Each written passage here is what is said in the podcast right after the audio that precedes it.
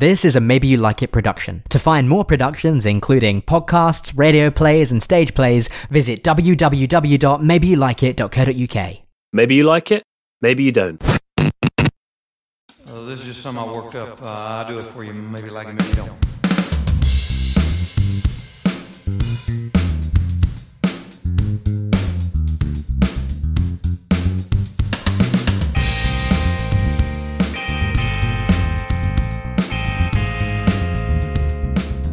Hello, I'm Jake, and this is the Maybe You Like It podcast, the podcast where we take plays, films, and more that have never been staged before or are never likely to be staged again, and we talk about how we'd stage them.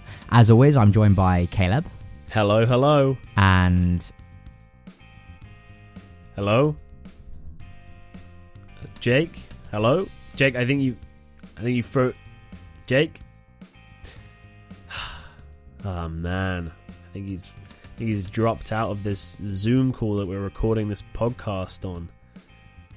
Ah, what am I gonna? How am I gonna fill the time now that Jake's dropped out of this Zoom call that we were recording our podcast on?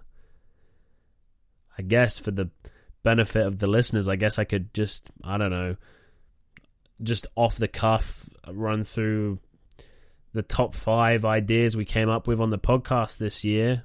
I guess that's something I could do whilst I wait for Jake to rejoin the Zoom call that we're recording the podcast on. I guess, yeah, I guess since Jake's dropped out, he's dropped out of the Zoom call. We were recording a podcast. I guess whilst I'm waiting for him to return so we can record the rest of the podcast, I guess a thing I could do just randomly, just making it up as I go along. I guess I could just deliver to the listeners the my you know my choice of the top five fun ideas we came up with on the podcast in 2021. I guess that's something I could do. Anyway, so uh, at number five, we have a little snippet from our episode on the film Cloverfield, which we recorded with James Nash uh, a way back. This episode, we came up with a very fun idea of making what was a found footage film into a verbatim or a f- sort of false verbatim piece of theatre. Uh, very exciting, fun ideas abound in this episode, but one that I have held on to uh, for the rest of the year was a very sort of short conversation we had towards the end of the episode about having Adam Curtis come and play the role of the sort of curator slash narrator of the whole piece. And so here is a little a snippet, a little clip of that.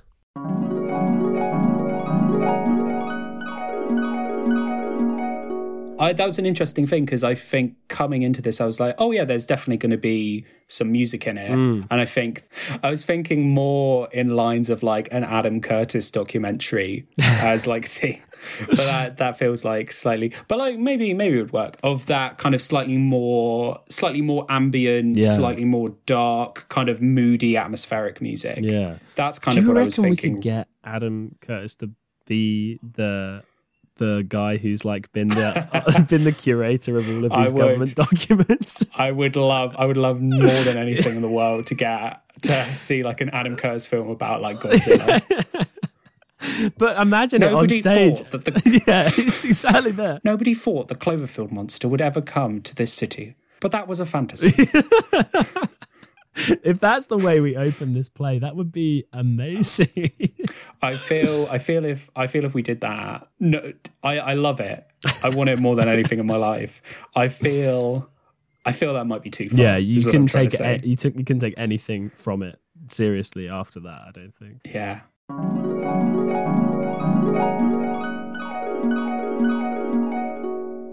Wow, what a what a beautiful memory that was. That's that's what the harp noise represents. That's us entering a collective memory of podcasts gone by, and and what a beautiful little moment we were able to experience together there. On to number four then. At number four, we have something from a recent episode. This is us discussing the play Rossum's Universal Robots, which was brought to us by director Bobby Brooke. And in this little snippet, it's us kind of getting to grips with what the play meant 100 years ago when it was written and what it could mean now. I'll I'll let Jake explain in in the clip.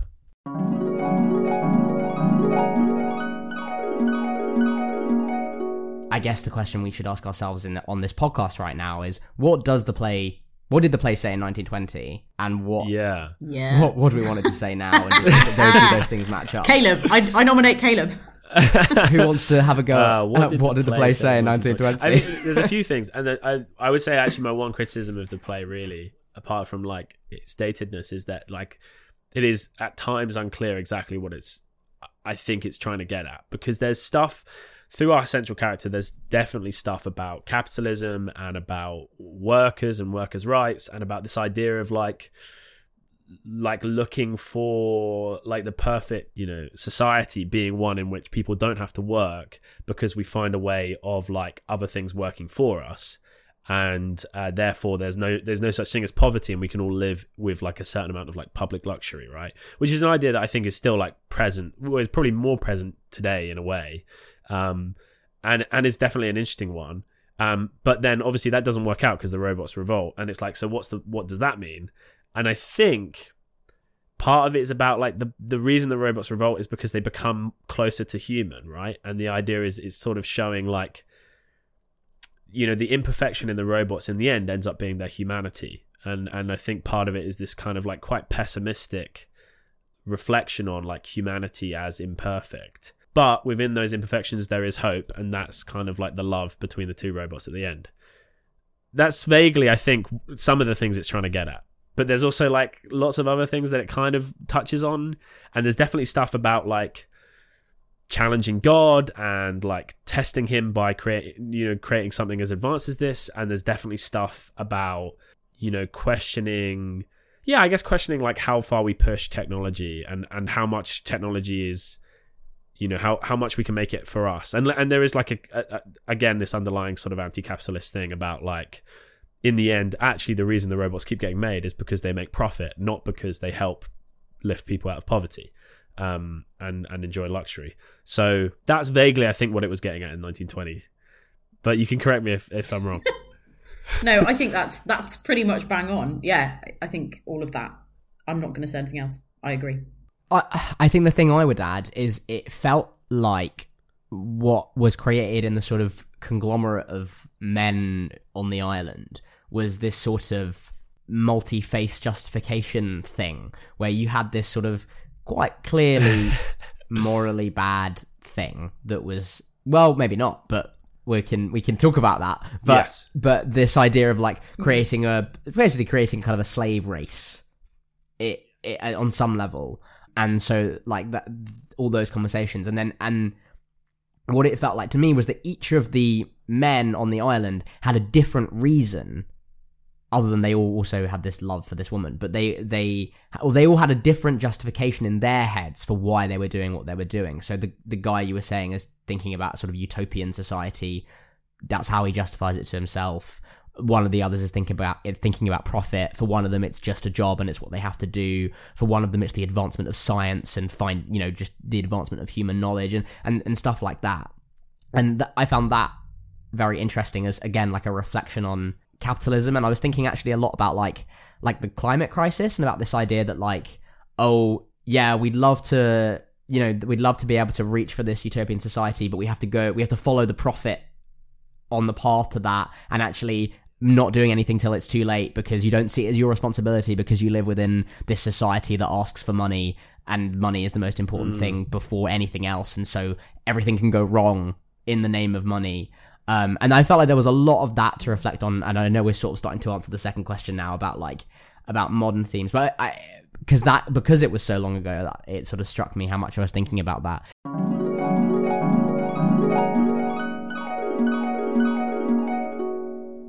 incredibly exciting and exhilarating thoughts from Jake there on a Zoom call that he did manage to stay on. Because I to remind you of the conceit of this particular thing that you're listening to right now, the idea is Jake has dropped out of the Zoom call of the podcast we're recording, and so I am off the cuff, just giving you uh, my top five of some of the ideas that we had on the podcast this year and there's and but also it's a it's a shared collective uh, sort of memory that we're enjoying together, which is why there's a harp noise either side of each clip. Anyway, so that brings us to number three, and at number three, we have the brilliant but completely impractical idea that we had with Matt Hassel on our episode about the others. This is the five way mirror between different dimensions.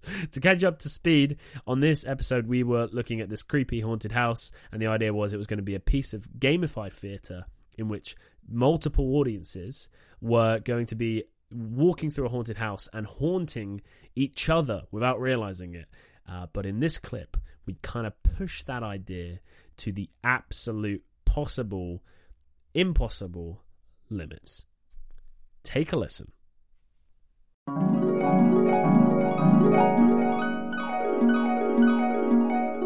Is there a way maybe we could hide from the audience the fact that there is another audience? And so things are happening to them, and they're like, hold on, but I thought I was doing these things, but these things are happening to me. And, and there's this sense of like, oh, this is really strange that, you know, I, I thought this objective was maybe even the objectives don't seem like they would be haunting someone. Um, and and it's only at the end we find a way to make both audiences see each other and experience the fact that they've both been haunting each other. So maybe they've not known there's a second audience, and so there is doubt there about why am I doing these things? What impact are they having? And then why am I seeing things that have been done seemingly by someone else? That feels really that kind of stuff feels really exciting to me. I also think the part of me just goes, I just want to run around a big house. yeah, um, yeah, yeah, yeah. Uh, and actually, that that uh, it doesn't like to what degree does the um, sort of the logic come into play? Because I, I I love the idea that you don't like you don't know there are other people in the in their building with you. That feels really exciting, and then there becomes a point where that you know that the two have to coexist. I think would feel like a really a really exciting thing and would really play into that sense of like you you just don't um that you don't know what else is happening around you feels i think yeah really exciting. Yeah i've just i've just had this image of of that two-way mirror thing you just mentioned caleb and we find some way that isn't to do with the mirror of drawing drawing both sides of a wall both sides of an audience towards that mirror and then suddenly the mirror kind of b- becomes visible as a window to both parties at the same time. Yeah. When you didn't even know there was anyone else before. I've always had that just had that image in my head. It's really that is I really I like that would this. Be fascinating. And if you made that a centerpiece of the house, is this huge wall length mirror on two sides of a wall. Um, uh, it's something that you would inevitably notice each time you go around the house I'm thinking you're in sort of half the house at a time and locked doors prevent you. And then each time you go around, you cycle round, mm. you'd notice that. And then to use that as the way of seeing, uh, yeah, beyond your realm into the next is, yeah, I think that that could be almost terrifying that moment of revelation. That would be crazy. Yeah, I like that. Are you then, as the audience, the new recruits of staff in the house, and that's why, and you're working you're, the, the the performers that you spend the time with are the people who who uh, own the house in their version of it, um, and they're inducting you into their house, and these things start happening in their house while you're working there. So therefore you can be, you can be voyeurs to a seance that's happening. You can be involved in things like, um, taking the curtains down and um, uh, you know locking rooms and doors, but you're not you're not the you're not control. You're sort of I guess it's hierarchical that the the yeah. the, the, the the company the acting company are the the, the house owners the house um the pe- yeah the people who own the house and that you are you are under their authority um and that maybe then there are plants within the audience who are also part of the acting company who are the Miss Mrs. Mills and Mr. Tuttles kind of, uh, and that that that also st- plays around with doubt throughout it, where suddenly you feel somebody who's in your group starts doing and controlling the action in a way that f- feels like, is this okay? Is it not okay? And w- that might be an interesting yeah. line to play with. It also means there's always control from within the group that's orchestrated, and you've also got very clear control um, in terms of the narrative, following the narrative and the beats of the narrative by following Grace and the other family who would be on the, the other side. That maybe there's uh, some kind of logic in that. Yeah.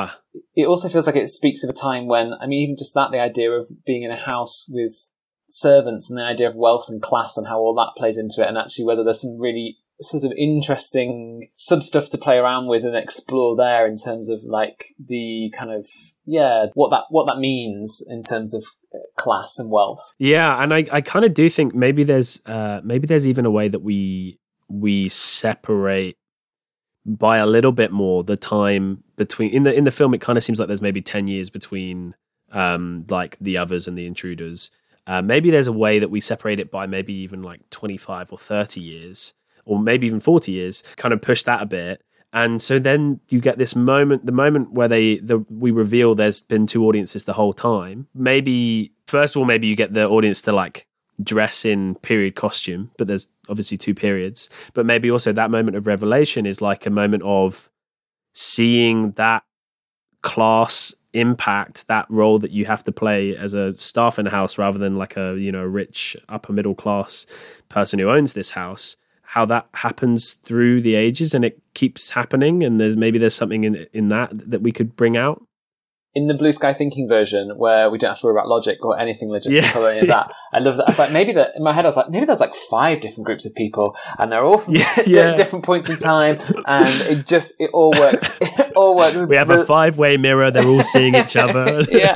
Uh, We use So the- seven different dimensions. yeah, I, so, um, I think actually relinquish the shackles of logic and just go, yeah, God, that would be. Um, and there's full costuming when the audience arrives, so they're they're, they're measured and fitted into their era of costume.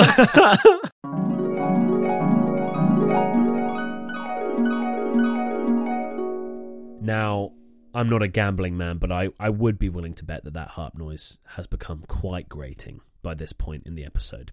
Some wonderful ideas with Matt Hassel there. A five way mirror, completely impossible, yet something I'm convinced must be realised at some point in my lifetime. We'll see. We move now into the top two of this top five countdown of ideas we had on the podcast in 2021. It's it's a pretty loose theme, if I'm honest, um, and and I want to be clear at this point. I can I can already feel the tension growing as we approach the the top spot for the year. Uh, I want to be crystal clear. These are just five ideas I remember us having on the podcast this year, and we we had a, a week to fill here uh, before the Christmas special. Um, and obviously, Jake dropped out this Zoom call, which is definitely real. Uh, so these are just five ideas, uh, and I say that because as we go into the the second place, the silver medal of, of these top five ideas, uh, we return to uh, Spooktoberfest, our mini series running through October, looking at four spooky movies and, and how to stage those. This particular one comes from our episode with Barney Newman on the Disney Channel original Halloweentown. What you're about to hear are three people coming to the realization that they have created something that that transcends theater as we know it. I- I'll let you listen.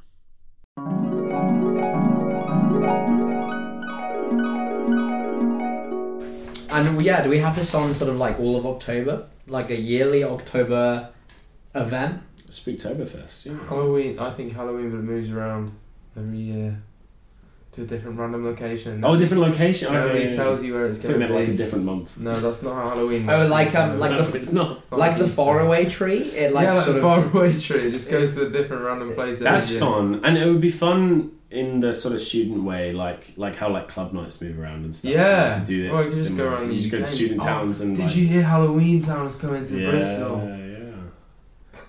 What have we made here? What? We've made Hold on a minute. What what have we made? made something a little bit different. What is the what is the what is the crying area in the adult version? Is it like a like if you get too drunk? yeah, First St day John's at St. John's Ambulance.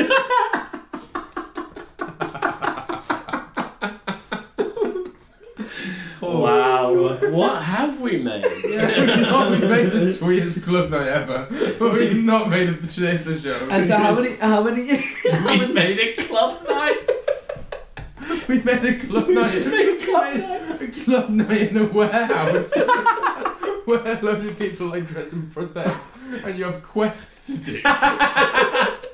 I think that would be a fun. People club would night. love it. It's like escape room Yeah, club yeah, night. That, yeah. People would And- absolutely love that. Do we ask guests to come dressed in Halloween yes. stuff? Yeah, yeah, yeah, yeah. But like proper like like if they want to come in like prosthetic. Oh, if you want stuff, to, go for it. Sure. And then people will think they're actors. Yeah, and Yeah. that would go very also, well. yeah, you can, have, you can have people going around at the same time. Yeah. Look, I'm I'm here for that. I oh man, this is. I mean, this. I don't think this is theatre anymore, but it's something. It is. No, it is theatre. It is. though. It's theatre in its purest form. like. You know what? What? theatre- you go in. I know what you do. You're a director. You go into the. You go into your little theatre and you look at the stage. You think that's where theatre is. That's not where theatre is. Theatre is out in the world. That's where. That's where real theatre is. Well, what we've made here is site specific theatre, and the specific site is Halloweentown. yeah, man, you can't get away from it. Look, I am. Um, I don't. I don't think there's anything left to say. I think this might be our shortest ever episode. and I think, but I think that's kind of perfect. you have to strike gold on that.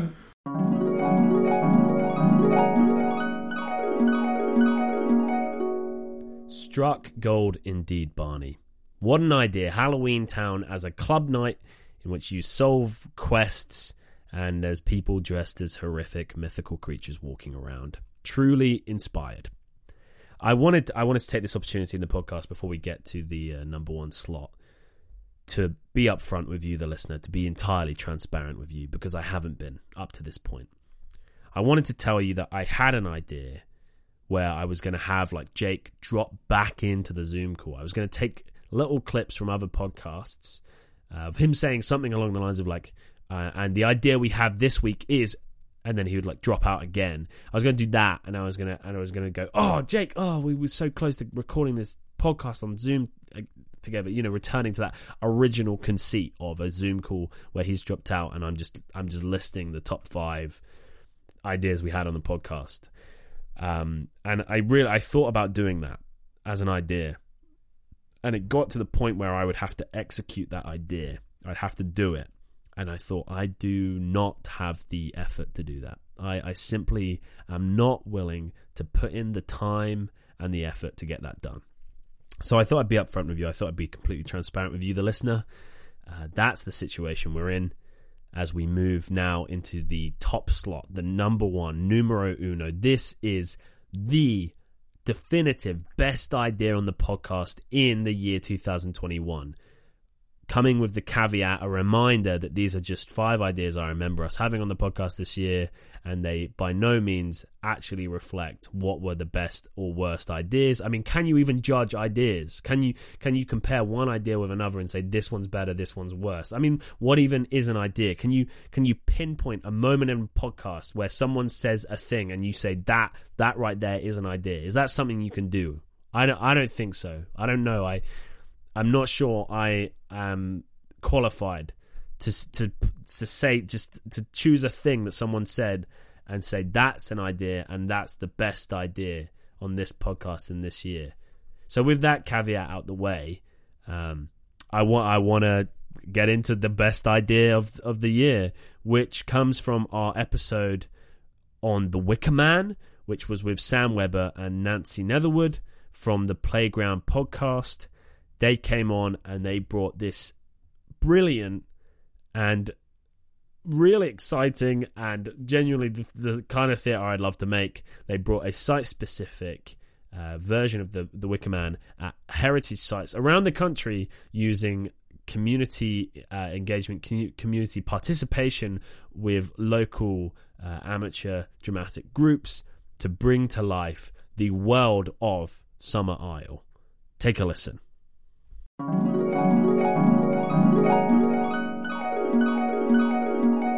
So the first, the, I basically before I even started rewatching it, I think this needs to be like an outdoor, immersive promenade show.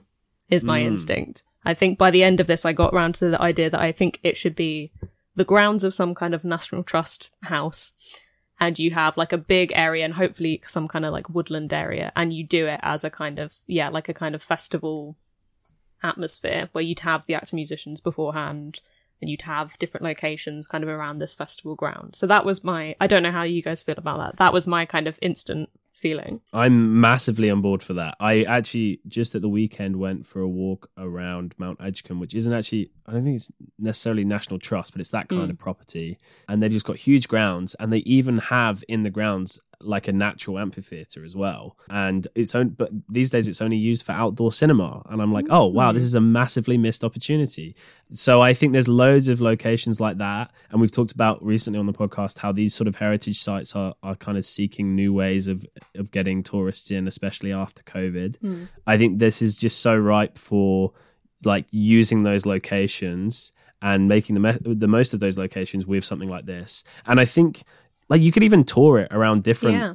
places and and you could use each setting to kind of play with elements of the story. And like you were saying sam you can be playful with different parts of this. You can throw in different jokes here and there. You can kind of change up what exactly is this production according to where you you said it as well. So i think yeah there's definitely a lot of promise in doing this as a sort of promenade musical kind of I, I love that idea Yeah. of touring as well. Like, can we change the gods that and that they're praying to and the accents they have depending on where we go? Like, take it down to Cornwall and suddenly have a totally different, very similar but totally different rural um, aesthetic. Well, that's what I was going to say. I was going to say that the, the kind of heritage theatre sector, as it stands right now, it, it's really growing. Um, we talked about this a few weeks ago, but it, it it is in this place where people they'll build a show that is malleable and kind of it's almost like you put a new skin on it with a different sort of idea that you can not necessarily tour around, but take to different places because they're so expensive to set up. It it takes a while. You wouldn't want to do it a new, uh, fresh every time.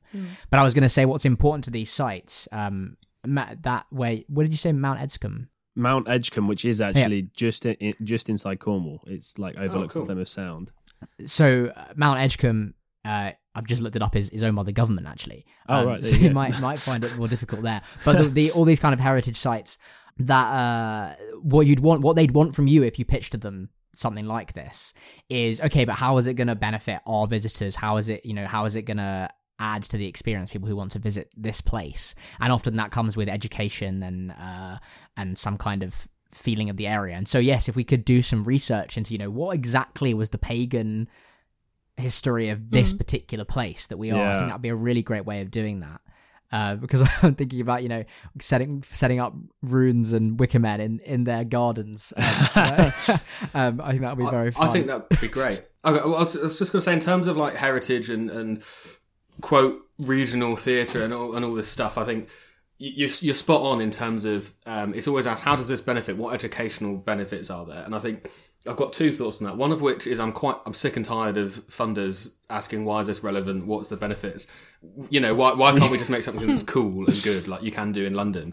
Why in everywhere else in the country does it have to be really relevant and, and condescending to people? On the other hand, I get really excited about the idea of if we're, if we're doing this touring thing now of going to different locations of you have your main actors, mm. but otherwise it's a community event. There's loads of amateur groups across the country who are amazing, Yes. and why not go? Okay, well, that. send you all the masks in advance and the music. You can come up with the ritual dances. You can come up with these scenes. You play the villagers basically, and one that will sell your tickets, Yeah. and two, I think that I think that makes it relevant to local places from what local places can mm. bring, rather than us just imposing it.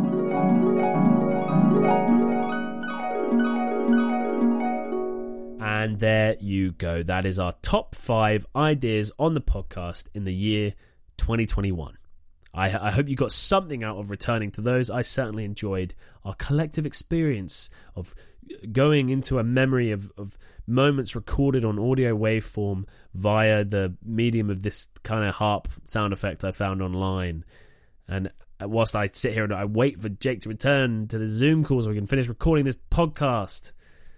Anyway, that's a reminder of the sort of basic parameters, the structures I, you know, concocted, the sort of underlying conceit of this episode. Hopefully, you got something out of it. Anyway, that's it. Uh, next week we have our holiday special, something Christmassy, and uh, then it'll be a, a couple weeks off before we return in 2022. I want to thank you all for listening this year, for downloading the podcast and giving it a listen. Please do tell your friends, tell anyone you think who might be vaguely interested in theatre or film or any of the things we sort of discuss uh, to give it a listen. We have a great back catalogue of, of stuff Uh, we're approaching 50 episodes now, so go back and, and give some, anything a listen. It's uh, genuinely, I'm I'm very proud of some of the ideas we come up with because we get some really really great guests, and I guess that brings me on to thanking the awesome range of guests we've had on the podcast this year. It's been so exciting to sit down on, on Zoom or, or whatever it may be with some really brilliant creatives and to just discuss the craziest, wackiest, funnest ideas of what we could put on stage. And it, yeah, it's been genuinely. I've had such a good time just being able to just flex some creative muscles together, uh, just then bring whatever kind of media, film, TV, uh, play, whatever it might be, and and for us to just go, how are we putting this on stage, and and just talking about that and doing an hour or so of just sort of digging into like the, sometimes the nitty gritty of it, sometimes the big broad ideas of it, and sometimes it's stuff that you're like, we could put this on next week if we had the, the funding and the, and the rights and things like this. And some of it you're like, this will never happen, but imagine if it did. And it's been truly a joy to do that. Uh, I was going to say every week. We managed about half the weeks this year, but to do that when we have done that this year on the podcast. Um, so thank you to our guests. Uh, that that brings us to the end. I've managed to hit the half hour mark, so Jake will be happy. Um, I guess I'll, you know if you've listened to this episode, I imagine you've heard the podcast before. But I'll, I'll run through the company socials. I won't worry about myself, Jake, and all of the many guests we've had on on this episode. Uh, it, you can find us on Twitter and Instagram at Maybe You Like It with the letter U. You can find us on Facebook at Maybe You Like It Productions with the word U. You can email us info at maybeyoulikeit.co.uk or go to our website maybeyoulikeit.co.uk. Please do uh, rate the podcast in app where you listen to it. It helps us get seen.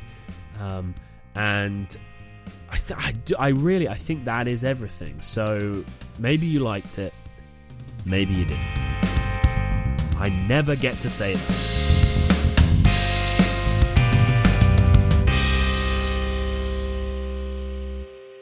Thank you very much. That was a Maybe You Like It production. Maybe you liked it, Maybe you didn't.